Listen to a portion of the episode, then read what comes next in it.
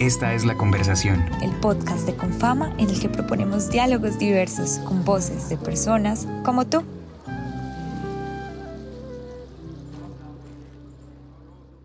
las ventajas de ser mujeres artistas. Esta obra que tiene ya 38 años ironizaba que dentro de las ventajas se encuentra que las mujeres artistas podemos retomar nuestra carrera después de los 80 años o que las mujeres artistas no vamos a tener que lidiar con la incomodidad de exponer con hombres o bueno, entre otros eh, chistes ya muy famosos, nos lleva pues a, a pensar en las condiciones actuales y hoy cómo estamos. Entonces es un poco pues como la línea que va a tener esta conversación, revisar un poco las condiciones históricas bajo las que estamos produciendo arte las mujeres hoy. Y esa es la primera pregunta que, pues, que quiero hacerle a las dos mujeres que me acompañan hoy. No sé, Úrsula, si quieres empezar, o la jefa. Primero, muchas gracias a ustedes por estarnos acompañando, gracias por la invitación. Es un gusto de verdad poder hablar del tema y es un tema que dentro de mi investigación como artista y también como, como escritora y como crítica también, si se quiere, eh, he sido muy incisiva en el tema. De hecho, la, la, tesis de grado, cuando hice el pregrado, cuando me gradué de, arte, de artes en Bellas Artes, fue precisamente buscando a las mujeres que hacían parte de movimientos como la abstracción geométrica, como el arte abstracto, ¿cierto? Porque no aparecían. Entonces, eh, era como empezábamos a hablar del asunto. Entonces, es arte de mujeres, arte de hombres, qué es lo que pasa, ¿cierto? Que eso eh, podemos hablar más adelante del tema, pero entonces es algo muy, eh, algo, muy especial porque habían unos vacíos muy, muy grandes y de hecho los vacíos existen desde que en la historia que nos plantean hay esos vacíos. ¿Y cuál es la historia que nos plantean? Por ejemplo, entramos a la universidad y lo primero que te dicen es lea la historia del arte de Gombrich. Vaya, lea usted la historia del arte de Gombrich. Básico, el señor puso una sola mujer y la encontré en la décima edición, que, es, una, es una mujer que es una dibujante tremenda, no recuerdo bien el nombre, pero es una sola. Y entonces, ¿dónde están las otras mujeres, cierto? Por ejemplo, el Renacimiento, todo el, incluso el impresionismo, las vanguardias, eh, habían mujeres, ¿cierto?, que estaban haciendo pintura, estaban haciendo arte, pero de alguna manera no aparecían. Entonces estaban estas mujeres, Artemisia Gentileschi, eh, Berta Morisot, ¿cierto?, Mari todas ellas eran mujeres que estaban en ese momento, en, eh, en su época, fueron importantes, pero no aparecen en los libros. Esa es la pregunta, ¿por qué no aparecen? O sea, ¿por qué no van a ser importantes? Entonces, de alguna manera Mm, yo creo que es, es un debate que sigue existiendo y siento que actualmente las mujeres se siguen preocupando por eso, las mujeres creadoras se siguen preocupando por eso y me parece muy particular porque hay una chica que es de, de Bellas Artes, de donde yo egresé, que hace 10 años yo hice mi tesis, o sea, más de 10 años que yo hice mi tesis donde yo buscaba a las mujeres artistas en los movimientos abstractos. Eh, fue increíble ver cosas pues eh, impresionantes en la Bauhaus, por ejemplo, Escuela Bauhaus, y, y, la abstracción geométrica, como así habían mujeres que pintaban, hacían arte abstracto, pero por ningún lado aparecen, ¿cierto? Porque era un arte muy racional y porque era un arte que no tenía, eh, un arte sin sentimientos, entonces era un arte de hombres, ¿cierto? Las mujeres no podían hacer abstracción o no tenían nada que ver con la abstracción, era algo bien particular. Entonces, hay, hay, una, hay una chica que también se está preguntando por los mismos temas que yo me preguntaba casi más de 10 años atrás y está en ese momento en Bellas Artes o está haciendo también su tesis. Ella está haciendo exposiciones, está investigando. Eh, me parece muy interesante cómo generación tras generación, o sea, seguimos preguntándonos por lo mismo. Y yo, y yo cuando, cuando veía los trabajos, yo, yo pensaba, wow, esta chica está preguntándose lo mismo que yo me pregunté más de 10 años atrás, significa que sigue existiendo esa necesidad de, de la pregunta. Entonces creo que vamos, todavía vamos como en esas búsquedas y como en esa necesidad de responder por qué no han aparecido. Michelle, y en el arte urbano, digamos, las condiciones sociales bajo las que se está produciendo, pues tú cómo, cómo lo ves y si hay diferencias, cambios. Yo quisiera como retomar un poquito de lo que estaba mencionando la compañera para expresar una opinión personal. Pues yo soy una artista urbana que hago graffiti, muralismo y yo soy empírica, yo no vengo de la academia.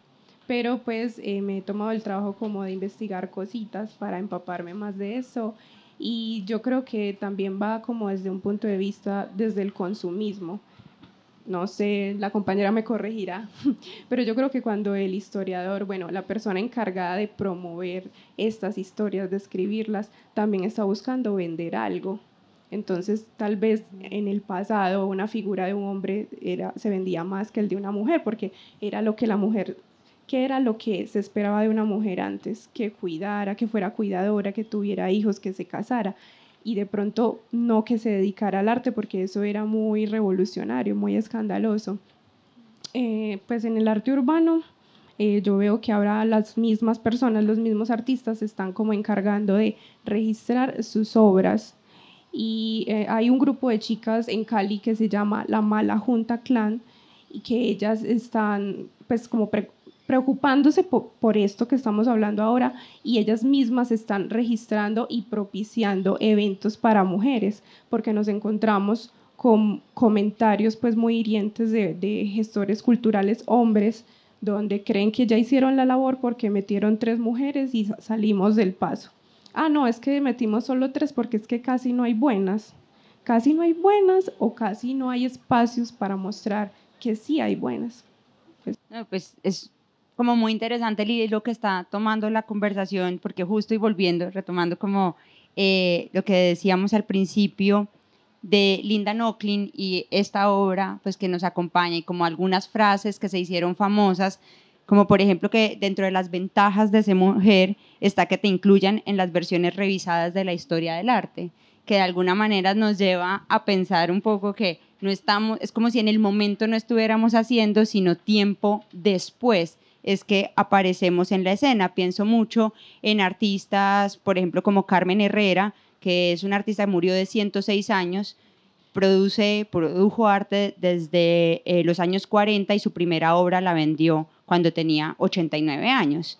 Y tuvo una exposición en Nueva York revisada en el, pues, una revisión de su obra en 2017. Y es una mujer que hoy se dice es pionera pues del arte abstracto y el arte, eh, pues una influencia muy importante en el arte moderno latinoamericano, pero que en su vida pues no gozó de eso. Es como que de alguna forma durante la práctica, no es que no se haga, que dices tú, es como incluimos tres, se hace, pero ¿qué tanto conocemos de esto? Y justo ahí pues me lleva una pregunta y es, ¿cuáles son las mujeres artistas de otra época o de esta o contemporáneas que inspiran la práctica de cada una de eh, ustedes, pues en el caso del arte urbano y en tu caso pues también la investigación, la curaduría. Mi mayor inspiración eh, fue Lady Pink, que fue, eh, que fue la primera mujer en hacer graffiti y pues actualmente está vigente. está también otra chica que se llama Lady K, es una grafitera que hace una propuesta muy interesante porque aparte de hacer graffiti, ella hace como una propuesta escénica sobre el glamour, pues mezcla como la moda con el graffiti. Entonces, cuando ella hace una obra, se viste de tacones, o sea, como la señorita. Entonces es como mezclar eh, eh, lo rudo o lo grotesco de la calle y también como esa parte femenina. Eh, de, la ciudad, Pirañas Crew, que son un grupo de mujeres feministas que hacen graffiti feminista, dejan un mensaje muy poderoso en las calles, a ver quién más. La Mala Junta Clan de Cali, que son unas chicas muy poderosas, y eh, una artista que me la encontré hace poco, que es de Bogotá, que ella firma LCC y es una chica sordomuda y ella hace graffiti. Entonces, como su lenguaje es el de señas, ella en vez de hacer letras, ella dibuja son las manos de su nombre, con los símbolos de su nombre. Entonces, me parece una propuesta interesante porque por ahí voy yo. Mira, eh, con respecto a tu pregunta, quiero retomar un poco como ese hilo que llevamos de lo que dijo la compañera y que me parece una de las cosas más terribles que pueden pasar en el arte y es lo que pasa de que es una artista buena y una artista mala, ¿cierto? Y una mujer, sobre todo cuando es mujer. Ojo, ojo, cuando es hombre no. Y una vez lo dije en una clase, porque yo he dado clase en el ITM, he dado clase en Bellas Artes, en la Nacional, y yo creo que los estudiantes casi me tiran tomates porque yo una vez les dije en una clase, es que el arte está el, más del 50% del, del arte como tal y desde la historia ha permitido al hombre, a los hombres que sean mediocres. Hay mucha mediocridad en el arte, pero viene de los hombres. Porque si una mujer está dentro de ese circuito, tiene que ser muy buena. Muy buena. Se la tiene que guerrear mucho y tiene que estar top. Yo para estar acá sentada, se los digo, así sea la fiesta del libro, así yo no esté no sé en dónde, en, en New York o no sé qué cosa. Esto es ganado. Que Alice esté ahí es ganado. Que tú estés ahí, ¿sí me entienden? O sea, es duro. Para que no digan que uno es bueno, es duro. Yo tengo un montón de, de- papeles atrás y diplomas y magipuntos para poder estar acá sentada. Y eso es muy lamentable porque no es así. O sea, a mí a veces eso me molesta. O sea, como que artistas buenas, las mujeres hacen muy buena arte. He visto que hay artistas muy buenas y no las llaman, no las convocan, no aparecen por ningún lado. Y tú ves una exposición de arte y hay un montón de, de obras. Uno, hay hombres que son haciendo unas cosas que uno dice, bueno, pero sí, ¿esto qué? Y perfectamente podría haber una buena mujer haciendo lo que hace. No estoy diciendo que sean mejores artistas, estoy diciendo que son buenas también, pero es que para estar incluida dentro de un grupo tienes que ser muy buena. Eso molesta. Porque hay un, hay, un, hay un nivel de exigencia que creo que es más. Y yo como docente lo he visto y he sido docente de alumnos, de estudiantes, de hombres, de mujeres, de todo. Y a veces he visto que las chicas son muy, se les nota el esfuerzo, se les nota que quieren investigar, se les nota que quieren hacer su trabajo, que les gusta y a veces los, los chicos son más, ay, profe, ah, pues como que ya supieran que básico la tienen ganada, entonces como que no es, ¿sí me entiendes? Realmente es triste, pero pasa. Ahí hay algo que estamos rondando, ¿no? Como una palabra que de pronto se ha, ha mencionado y, o está entre líneas de lo que estamos diciendo y es un poco el anonimato, como esa lucha de, bueno, pues hay un nombre, el tag es una forma pues como de ir marcando, ir saliendo del anonimato, pero también otras estrategias. Decías, bueno, estudiar mucho se vuelve una estrategia como para salir Sí, del anonimato, pero hay muchas otras estrategias y justo ustedes han sido pioneras en algunas de, pues no pioneras, digamos, pues porque sabemos que hay otras mujeres, pero han tenido iniciativas al respecto. Entonces, por ejemplo, jefa, cuando yo miraba, pues tu portafolio y como todo el trabajo que has hecho, una eh, de las prácticas que me llamaba la atención es con las guerreras del spray y esta práctica colaborativa de apoyarse, de generar como otros espacios para la creación artística. Eh, cuéntanos pues un poco más también de esa estrategia anti-anonimato de alguna forma. Guerreras del Spray fue un, un proyecto que yo creé, entonces yo dije, bueno, voy a hacer una propuesta artística, pero con un tema que nadie toca, y nadie toca porque, bueno, eh, la esfera de la discapacidad es una minoría. Entonces yo quiero tocar el tema de la discapacidad en el arte. ¿Por qué? Porque yo lo siento, porque yo lo, lo vivo y estoy en un gremio donde escucho muchas historias y yo quiero visibilizarlo acá. Entonces, Guerreras del Spray fue una juntanza para hacer un graffiti como, con mujeres del común. Entonces, la niña, el adulto mayor, la mujer con discapacidad, eh, neurodiversa y quería como, o sea, porque vemos el graffiti o el arte como algo muy lejano, que no, es que eso es muy difícil, o, ay, no, es que tengo que ser de un grupo para hacer eso. Y eso era lo que yo quería, desmentir a través de Guerreras del Spray. Y hubo un testimonio muy bonito de una de las participantes que no recuerdo ahora el nombre de su condición, ella está en silla de ruedas, y me decía gracias porque mi condición algún día me va a impedir salir de mi casa, pero esta experiencia yo me la voy a llevar para cuando yo ya quede totalmente postrada en una cama. Y eso son experiencias enriquecedoras, porque no solo es graficar algo sobre discapacidad, sino que el hecho de salir y hacer algo que la gente no espera es un mensaje también político. digamos, siguiéndote, también la juntanza, la colaboración se vuelven como parte de esas estrategias, algo que conecta mucho pues con la iniciativa de tener una galería solo pues para artistas mujeres o en donde se hay como un énfasis en ir buscando mujeres que tienen prácticas muy interesantes. Ujú, Sí, claro. Este es el proyecto Coray Art que nació, mm, digamos que en esa época terrible que todos recordamos, en que estábamos encerrados y entonces estábamos mm, mirando, o sea, realmente es como una estrategia, ¿cierto? eh, me llama mi compañera, que es una colega y es artista también, Paula Úsuga, y me escribe, pero fue como algo muy inmediato, así como no lo pensé mucho en realidad. Después fue que dije, ay, ¿qué pasó aquí? ¿En qué nos metimos? Pero me, me escribió, me dijo, ve, ¿por qué no hacemos algo que sea de mujeres en este momento que está tan difícil para que las mujeres, para mostrar la obra de las mujeres, de las artistas y que vendan y ta, ta, ta, como una plataforma o algo, tú que eres como tan creativa y montamos en Instagram. Y yo, ah, sí, listo, hágale, hágale. Y de, o sea, de una le dije que sí, y ya cuando nos montamos en el barco dije, "Eh". o sea, es difícil porque cuadrar a las artistas, seleccionar a las artistas, hicimos convocatoria, entonces realmente Cora y Art eh, está todavía, es un proyecto nuevo, es un proyecto, yo sigo diciendo que es un, proye- un proyecto bebé porque pues está muy nuevo, muy reciente, pero, pero tenemos artistas que entraron en la convocatoria, nos mandaron su portafolio y también artistas que quieren estar, nos dicen, ay, queremos estar en Cora. Eh, yo les digo, listo, mándame tu portafolio, envíanos el portafolio al correo. Básicamente Cora es como una plataforma de- para mujeres artistas, ¿cierto? De Medellín y de Colombia. Hay de varias partes de Colombia, hay de Bogotá, hay de Pereira. Eh, que, han enviado pues su trabajo y que han querido estar con nosotras.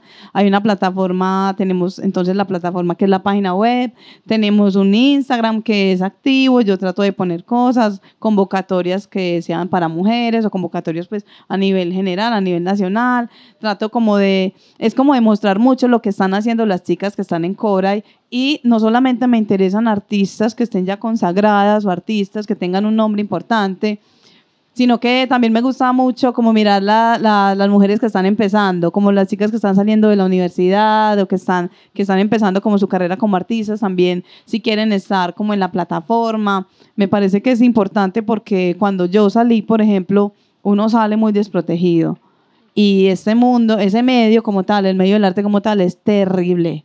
Es terrible, es monstruoso. O sea, yo lo voy a decir sinceramente. No sé si alguien más lo puede decir o si les parece horrible, vuelven y me tiran tomate. A mí ya no me importa. Yo ya estoy empezando como a entrar a una edad de que ya no me importa. A mí antes sí me importaba mucho. Ay, ¿qué van a decir? Porque Úrsula dijo es. No, mire, es básico. es básico. El mundo del arte es horrible y te drena energía, te drena la autoestima, te drenan a vos- la, gente que es menos talentosa, gente que no hace lo que, que tú haces, gente que no investiga, incluso hombres, hombres que les molesta que las mujeres estén de berraquitas haciendo las cosas, te aplastan y uno se deja aplastar. Eso es muy lamentable. Entonces, cuando están empezando las chicas, a veces no tienen dónde exponer, eh, no hay dónde, ¿cierto?, dónde mostrar sus trabajos. Entonces llega el profesor, ese, el que ya todos conocen, pero nadie dice, ah, venga, es que usted va a ser famosa, o venga, yo las pongo allí. Eso es brutal. Y hay casos en universidades, en casi todas, y ya los tienen identificados, ya los han identificado. Algunos han salido, otros no. O sea, eso es horrible, eso es un tema más delicado. Entonces, el- entonces como eh, también nos gustan esas mujeres que salen de las universidades y nos gusta mostrar sus trabajos, lo que hacemos básicamente es mostrarlas en la plataforma con su perfil, con sus obras. Hay una plataforma donde pueden comprar las obras de ella, pero me gusta buscar lugares para hacer exposiciones a nombre de Cora. Y entonces hicimos una exposición en Bogotá, en una galería que nos prestó el espacio. eh, acá también hemos he- hecho exposiciones. Digamos que es como la idea es hacer como alianzas con lugares estratégicos que nos ayuden a mostrar el trabajo de las artistas. pues digamos la palabra plataforma ya nos empieza a abrir como muchos nortes, es crear espacios también pues para nuevos lenguajes, Sí. nuevas expresiones, nuevos nombres también eh, y pues tener otras posibilidades de creación, que es muy curioso porque en la casa donde estamos ahora es la casa de la imaginación y este año eh, eh, creamos una habitación propia para las mujeres, que de Genial, alguna manera- manera ya Virginia Woolf nos decía, entonces cómo creamos las condiciones propias para que podamos, pues justo en el caso escribir, pero en este caso también, pues producir arte bajo otras condiciones y dinámicas. Y ahí llego yo a la pregunta un poco por el canon, que tú ya, Úrsula, eh, lo estabas introduciendo anteriormente, pero ahí hay algo y es, y también lo decía eh, la obra de las Guerrilla Girls, que no importa el tipo de arte que haga, siempre va a ser catalogado como arte femenino. Entonces ahí caigo en el canon un poco de qué es el arte femenino, cómo lo vemos, cómo, si eso es un mito o una realidad, si es que existe una paleta distinta, unas representaciones eh, diferentes en el caso de la, de la jefa, si hay una paleta autorizada para mujeres. Eh, ustedes que han identificado de ese canon, de qué se pide en la producción artística, pues como femenina, lo pongo entre grandes eh, comillas, y un poco cómo también responden o incluso juegan con ese canon creado. Hay, está el arte creado por las mujeres y el arte feminista, que son dos cosas diferentes. Entonces, eh, pues me ha pasado más que todo como de pronto desde la ignorancia que llegan, ah, entonces es el arte femenino, porque aquí hay rosado, hay lila y hay una flor y hay una mujer, entonces obvio es de una mujer. Y pues no, no porque yo conozco hombres de graffiti que hacen eso y pues a simple vista pareciera que fuera de una mujer. Eh, grafiteros que pintan a Sailor Moon, a Sakura y se ve una línea muy femenina y son hombres. Entonces, eh, recuerdo que hay una chica, una pionera del graffiti que se llama Matzi, alemana, eh, que ella en sus producciones eran muy rústicas, bruscas, y hablaba de la contaminación y eso, y no veían ni una sola flor ahí. Entonces, eh, si vamos a hablar como de paletas y, y, estilos gráficos, es eso, un estilo, no como una imposición de género o algo así. Mira, esto es muy interesante la pregunta porque... Mm, eh, hay, un, hay un referente, hay una, hay una investigadora que tiene un libro que se llama Mujeres de Ojos Rojos, del arte femenino al arte feminista. Es brutal. Ahí ah, eso te, esclarece muchas cosas porque eh, lo que decía eh, la compañera es muy cierto y es hay arte hecho por mujeres, hay arte feminista, ¿cierto? Pero son, dos cosas absolutamente diferentes.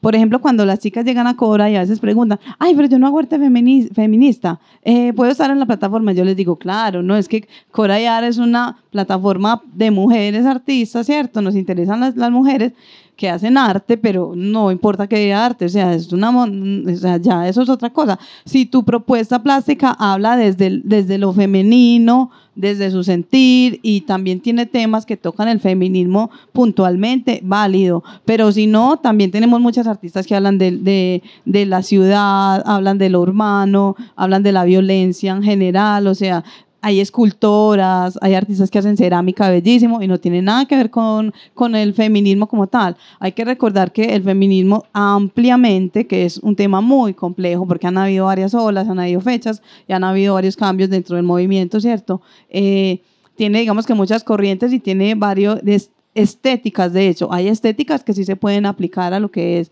el feminismo como tal y se puede decir arte feminista, porque tiene unos discursos muy claros que marcan este tipo de arte. Entonces, ya el asunto del canon de que si es rosado es mujer, lo es la paleta, todas esas cosas creo que hay mujeres que ya sobrepasan eso hace mucho rato y las mujeres hemos sobrepasado eso, ¿cierto? De hecho, mi obra habla, eh, es, una, es, es, feminista, yo, yo sí digo claramente mi trabajo es muy feminista porque yo vuelvo y rescato a las mujeres que estuvieron en los movimientos abstractos, pero la paleta que yo utilizo no necesariamente tiene que ser solamente rosado, solamente colores pasteles, no, para nada. Eh, entonces es un asunto como de que también hay que desmontar mucho mito frente a eso. Eh, es, que son unos, también son como unas dualidades que eso nos vienen desde los abuelos, las abuelas o las tatarabuelas de que la niña la vestían de rosado eh, y al niño lo vestían de azul. Y eso en el arte casi que se sigue, parece que se sigue aplicando. Pues eso es, eso es paradójico, pero es, es, es, muy básico, pero es tonto. Yo creo que no. Claro, y también empieza a ser eh, un limitante, porque de alguna manera es como... Claro.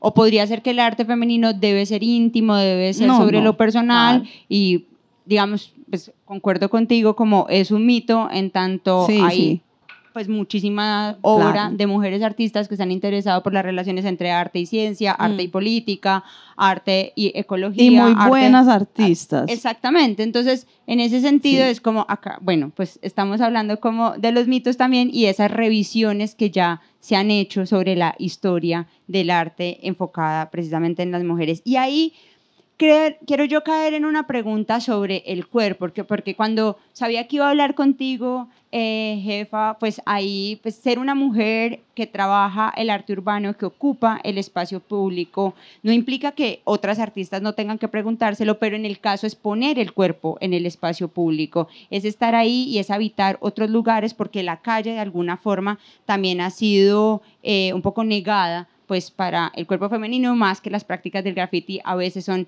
en la noche y deberíamos estar en la casa. Entonces yo quiero preguntarte para ti cómo ha sido la experiencia, qué reflexiones has tenido a través de tu práctica que implica necesariamente instalar el cuerpo en el espacio público de las ciudades. Bueno, cuando yo inicié, pues yo nunca me imaginé llegar hasta este punto. Yo lo vi como un reto personal. Eh, también como desde esa premisa de qué es lo que se espera de las mujeres, también cabe mencionar qué se espera de las mujeres y con discapacidad. Entonces es, no, no hagas esto porque te vas a lastimar o no puedes salir de casa. Entonces cuando yo me di cuenta de la existencia del arte urbano, siempre lo vi como un reto físico, como una terapia física y emocional. Entonces me di cuenta que podía, mis dibujos podían pasar a gran formato entonces empecé a estar detrás como de las personas que hacían eso para aprender en talleres y eso. Y cuando ya me decidí como, como a, implementarlo, eh, empecé a hacerlo según mis condiciones. Entonces voy a hacerlo en mi entorno, en mi círculo de confort, que es mi barrio, y una bueno, de repente hubo como una pequeña galería y después de la galería se conectó con el turismo comunitario. La experiencia con mi cuerpo y el arte urbano también ha sido mucho como desde qué dicen los demás o qué, cómo responde el otro a eso que está pasando. Entonces se une a que eres mujer y aparte tienes como una condición como, ay, ¿qué hace aquí? Y no me lo dicen con palabras, pero su, su aspecto, su mirada es como... Mm". Pero yo he cogido eso como un reto. Cuando más siento que están así como que eso me motiva a hacerlo mejor, como, ay, espérense, espérense y verás. Entonces ha sido interesante y es un mensaje para la posteridad también, para las que están detrás de mí, porque ha sido enriquecedor darme cuenta cómo hay otras personas con discapacidad haciendo graffiti. Entonces está el de silla de ruedas, ya he identificado como cuatro personas y me hace estar pues muy feliz se vuelve como un gesto incluso político el poner el cuerpo y decir, pues que yo también puedo ocupar espacio, yo también me puedo abrir espacio en el arte urbano o en cualquier lugar y que eso es un poco como tú mencionabas ahorita, la relación entre arte y feminismo, que se ha enfocado no en que sea solo las mujeres, sino que justo pensar un arte que es feminista, pues es pensar un arte que es para todos, en donde no hay espacio negado ni para quien tiene discapacidad, ni para quien viene de un contexto socioeconómico distinto, sino es por todo lo contrario, un arte feminista es un arte pues que todo el mundo podría ejercer. Es que uno no puede dejarse presionar socialmente.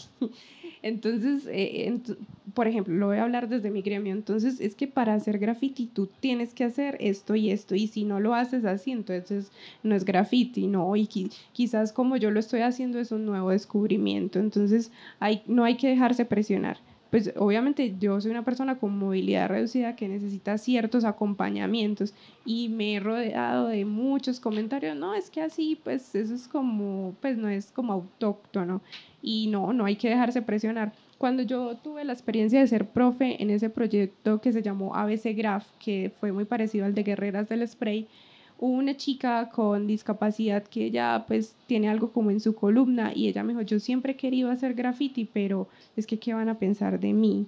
Que yo no puedo porque es que yo no me veo cool. Entonces empezamos a relacionar el arte con esa parte del consumismo, es que debo estar en un grupo, es que debo verme así, así, no, hazlo y si lo haces, existes y ya, eso es lo único que vale si haces, existes. Sí. Eso es muy, muy, es muy significativo lo que ella está diciendo, como de, de la presión, ¿cierto? La presión que se siente en el gremio. Eh, uno, lo, uno lo siente por todas partes, desde que, desde que empieza la carrera.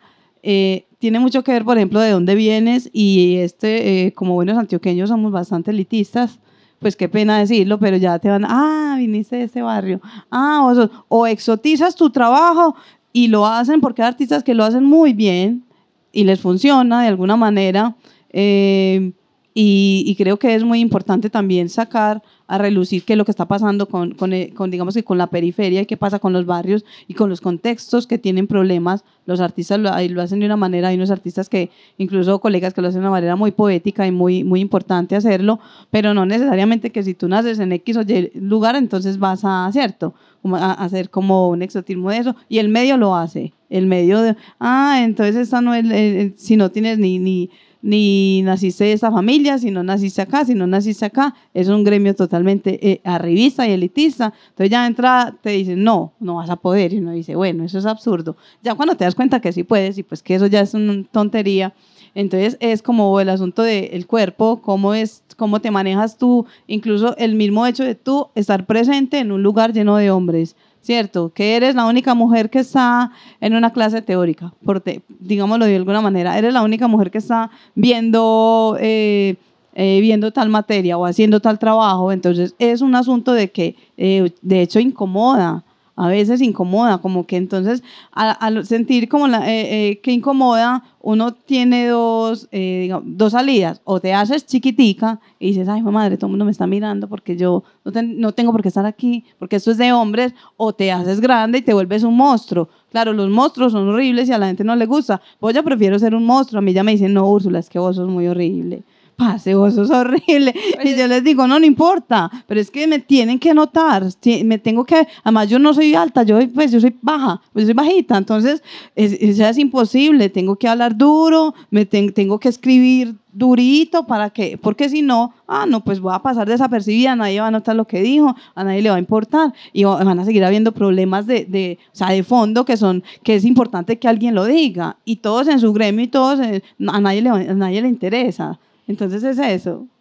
Mientras hablabas pensaba, volví a, las Guerrilla Girls que en un momento dicen que una de las ventajas de ser artista mujer es que vas a poder salir con una máscara de gorila en la cara. La y hay una cosa súper interesante y es porque hay una reflexión estética también. Tú decías, no me veo cool. Y tú eh, decías, soy un monstruo. Entonces hay como una performatividad en el arte que nos lleva a decir, bueno, ¿cómo es que voy a ocupar este espacio? ¿Cómo es que voy a llegar? Yo no sé si los colegas hombres lo, lo, lo hacen, pero pues si lo hacen también ahí hay una performatividad muy interesante de, revisar porque justo desde la misma existencia estamos dialogando con los estereotipos, con los cánones, con los sesgos, que si nos volvemos al renacimiento, pues cuando empezamos esta conversación, estaban igualmente determinados por un modelo blanco, heterodoxo, patriarcal que determinaba unos lineamientos. Así que concluyo y pues que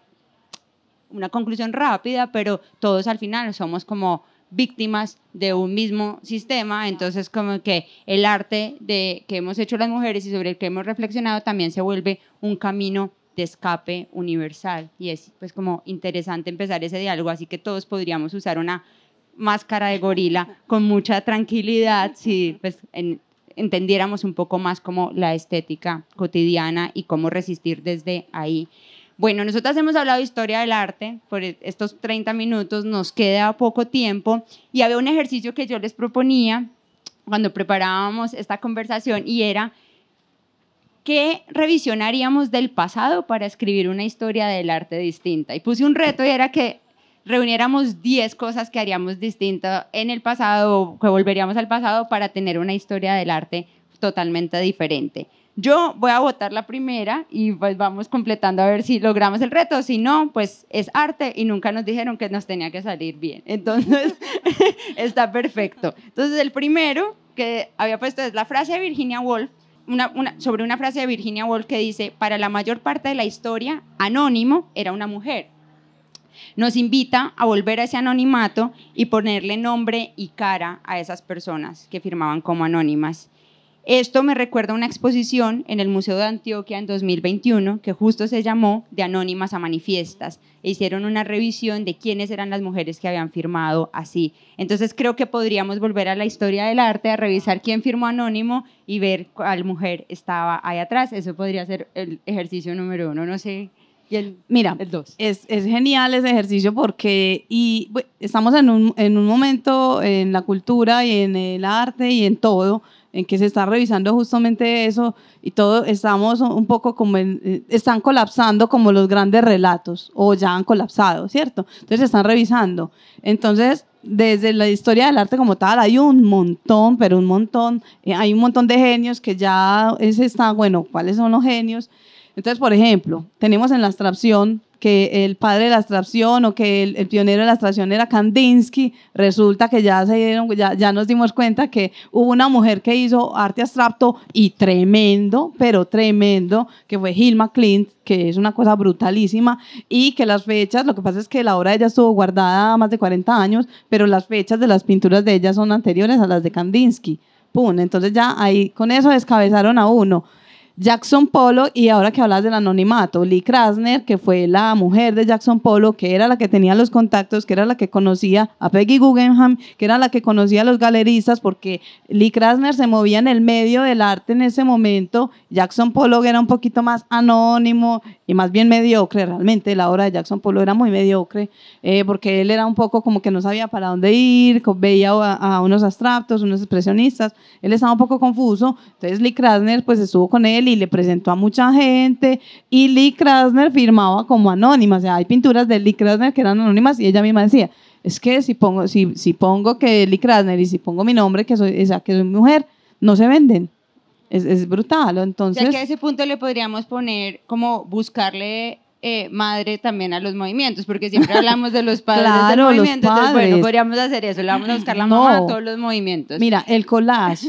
El collage es otro que te quería comentar. Que Picasso, que el collage, no, mire, el collage es mucho más antiguo que Picasso y mucho más antiguo que Brecht y todo, eh, que, que Braque y ellos. Incluso eh, hay mujeres que, más que en el siglo XVII, en el siglo XVIII, pero hay mujeres que hacían collage. Hay una que, hay una, hay una mujer que, que hacía collage que yo creo que yo me trae el pastel. no, Tú, tú, tú. porque las estamos es buscando, Úrsula. Mari Delani. Mari Delani es una colajista que fue mucho antes que Picasso. O sea, ¿sí me entiendes? O sea, realmente son un montón de nombres de, de, de, esto- de hombres que, que hay que empezar a revisar y, y buscar más atrás. Y de pronto, y por lo general, pues es una cosa muy particular. Encuentras a una mujer. Detrás de, siempre vas a encontrar una mujer. Es muy curioso. Jefa, ¿y quedaríamos en el punto 3 para volver a la historia y revisarla? Bueno, yo no sé qué tanto se puede hacer por el pasado, pero yo por aquí puse, por lo menos con, lo- con las que hay, con las que se han descubierto recientemente, como exposiciones dedicadas a artistas olvidadas para brindar una visibilidad a sus contribuciones. Y eh, pues yo no sé si es válido mencionarlo acá, pero hay una señora que se llama Marta Cooper, ella, ella, pues yo, yo no sé si ella era historiadora, yo creo que no, era solo una fotógrafa y, de, un día decidió creer en el graffiti. Empezó a ver eh, los trenes intervenidos y dijo, pero ¿qué es lo que está pasando acá? Y decidió sacar un libro de grafitis. Y nadie se lo quería patrocinar y bueno, no sé al final cómo fue que lo logró y sacó su libro y eso se vendió y se sigue vendiendo en todo el mundo. Yo no sé cuántos libros lleva, como tres o más, y, yo pienso que también es como, listo, lo del pasado está así, pero entonces, ¿qué podemos ir haciendo desde el presente? Entonces, ir registrando nuestras propias, eh, nuestros propios eventos y, y- y así no seamos historiadores, pero somos artistas, preocuparnos por eso e ir guardando porque va a ser como la bibliografía de, de la posteridad. Pues. O sea, ahí nos iríamos a crear como otras narrativas, a escribir Sí. sobre otras voces y otras prácticas. Listo. es, un es una cuestión de estrategia. Y lo que pasa es que, ahí sí voy a decir una cosa, a las mujeres, hay un libro que se llama Las mujeres y la culpa, creo, si no estoy mal, algo así. Es que las mujeres siempre sentimos culpa. Es que es la culpa de usted sobresalir. ¿Y usted por qué va a sobresalir? No, es que usted no puede sobresalir. En, ¿Sí me entiendes? O sea, es como una culpa de que vos te tenés que quedar, otra vez vuelvo chiquitica, porque no puedes ser más grande, no puedes ser mejor, no puedes ganarte un premio Nobel, no puedes, pues y por qué no, ¿cierto? Entonces es la culpa la que, la que está detrás de esto y de alguna manera nosotras mismas nos autosaboteamos, yo me autosaboteo todo el tiempo Antes es que lo intento, pero es así. Entonces es una cuestión de estrategia y es, eh, y es muy interesante porque los hombres se la saben y ellos se hacen publicidad. O sea, uno ve, por ejemplo, historias de artistas como Jeff Koons, que es uno de los artistas que hoy en día pues está más endiosado que cualquiera. Y, hay- y son historias muy interesantes de él porque él era publicista y creo que se decía que él se hacía publicidad él mismo y, sa- y sacaba noticias falsas de que lo habían expuesto no sé en dónde, pero eso era mentira. Él no había expuesto en ningún lado, o sea, él se hacía autopublicidad de cosas grandiosísimas que no había hecho y, ah, y wow, y Jeff Koons, wow, genial, pero sí me Pero ahí entiendes. ya vamos como en seis puntos, ¿cierto? Como el, el cuarto sería como intentar borrar Eh, la, la- culpa. y la estrategia, claro, Y por a tener una estrategia, la estrategia. como un diseño de estrategia, un manual de estrategia para mujeres creadoras. No sé, jefa, si tienes otro ahí listo. Yo creo que también vale mencionar que los historiadores o el que sea que esté a cargo de, de reescribir la historia del arte se tiene que despojar de pronto de, de, de ese de esa actitud como de endiosar al artista. y entonces es que si hace El así, mito. si llega al hiperrealismo, entonces sí pinta bien. No, yo creo que hay cosas que incluso son planas y son muy buenas.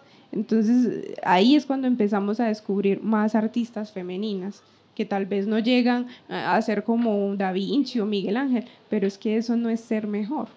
Los mitos del genio. Hay que empezar a tumbar eso. Pues que genios, ¿no? Pues hacían sus cosas bien. Yo creo que en el Renacimiento sí hubo genios, total.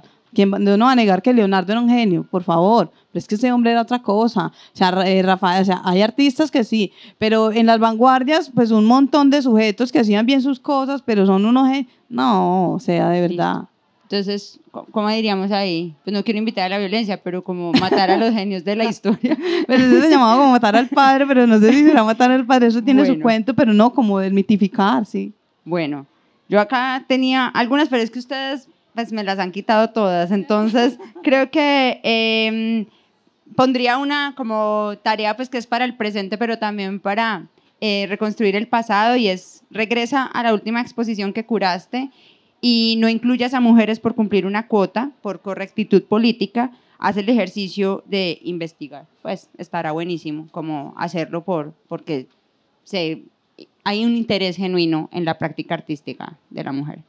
Yo creo que eso que dices es interesante y sobre todo para los curadores, ¿no? Eh, bueno, yo he hecho curadurías y, y siempre pues yo sí trato de ver eso, pero porque me interesa que haya un balance.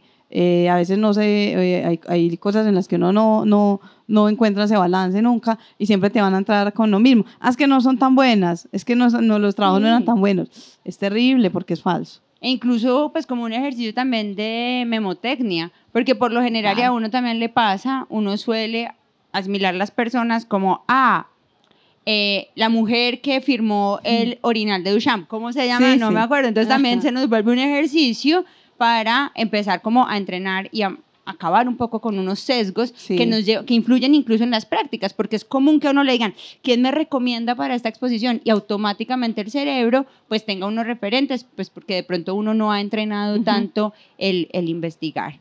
Y eh, pues sí, vamos creo que en seis.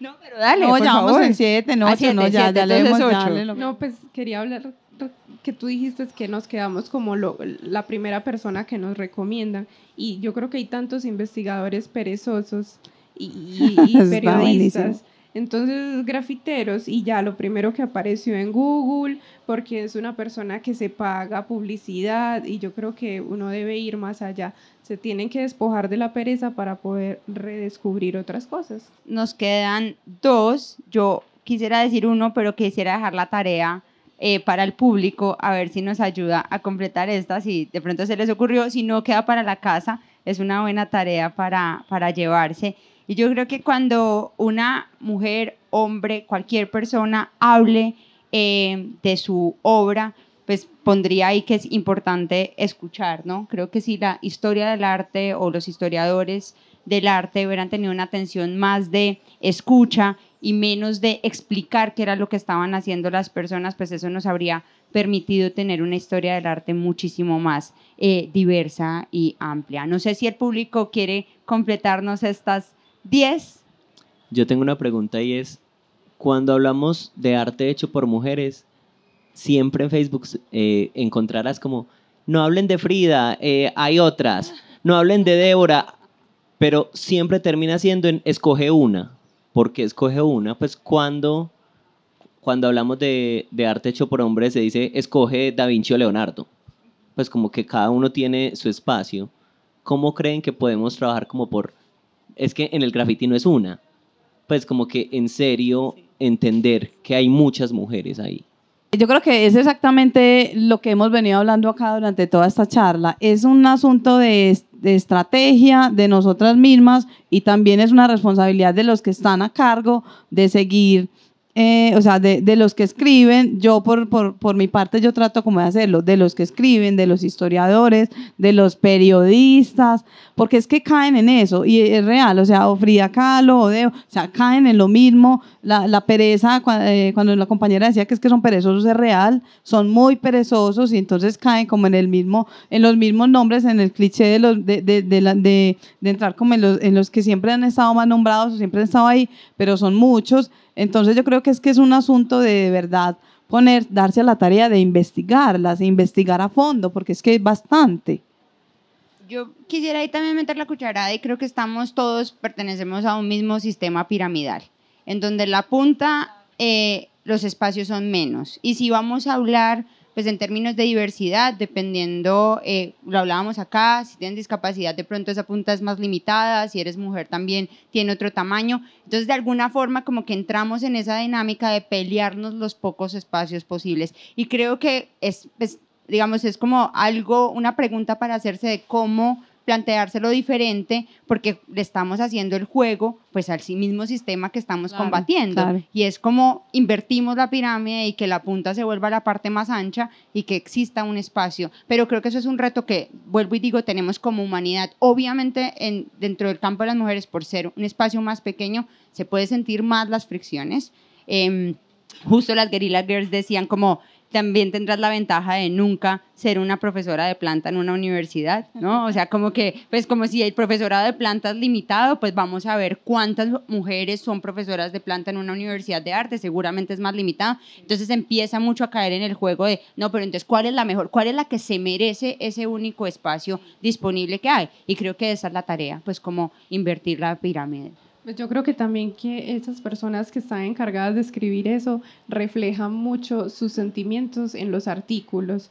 Eh, entonces voy a poner cualquier ejemplo desde mi experiencia. Entonces, eh, el que está encargado de hacer tal evento, entonces invita solo a las que le cabe menos peor. y entonces pasa esa información, pasa todo ese registro en internet y pareciera como si esas son las únicas y, en realidad hay más, pero entonces se cae todo este amiguismo y son como los actos que van in, invisibilizando a las demás. Por eso creo que como artistas también nosotras mismas tenemos que, aparte de ser artistas, ser gestoras culturales, escritoras, porque si, ven, si nos están invisibilizando nosotras mismas nos tenemos que exhibir, así no nos guste. Me ha pasado que compañeras dicen, no, es que ay, a mí no me gusta como grabarme yo pintando o no me gusta salir haciendo historias porque, ay, no, están buscando la aprobación del gremio masculino, que, ay, no es que la que hace eso es porque no me veo bonita. Hay un comentario, hay un comentario de hombres en el gremio del arte urbano que es que dicen que es que las mujeres están en el arte urbano porque quieren tomarse fotos pintando. Entonces muchas no se dejan de grabarse, se dejan de tomarse fotos para complacer al gremio masculino y no saben que incluso esas cosas, por pequeñas que sean, son registros que van pasando en la historia. Si vos no te registras, entonces ¿cómo van a hablar de ti en el futuro? Creo que encontramos de pronto el, el 10 y es poco limitar esa idea del otro que nos mira y del otro que nos limita desde lo que piensa, desde lo que opina y que de alguna forma condiciona nuestras prácticas. Es buscar un espacio de libertad y creo que construirnos, ya es un chiste viejo en esta conversación, pero una máscara de gorila propia para hacer lo que queramos con total autonomía. Entonces, pues muchas gracias a ustedes dos gracias por a esta ti. conversación y bueno, y, y al público gracias. nos vemos en Spotify. Esta es la conversación. El podcast de Confama en el que proponemos diálogos diversos con voces de personas como tú.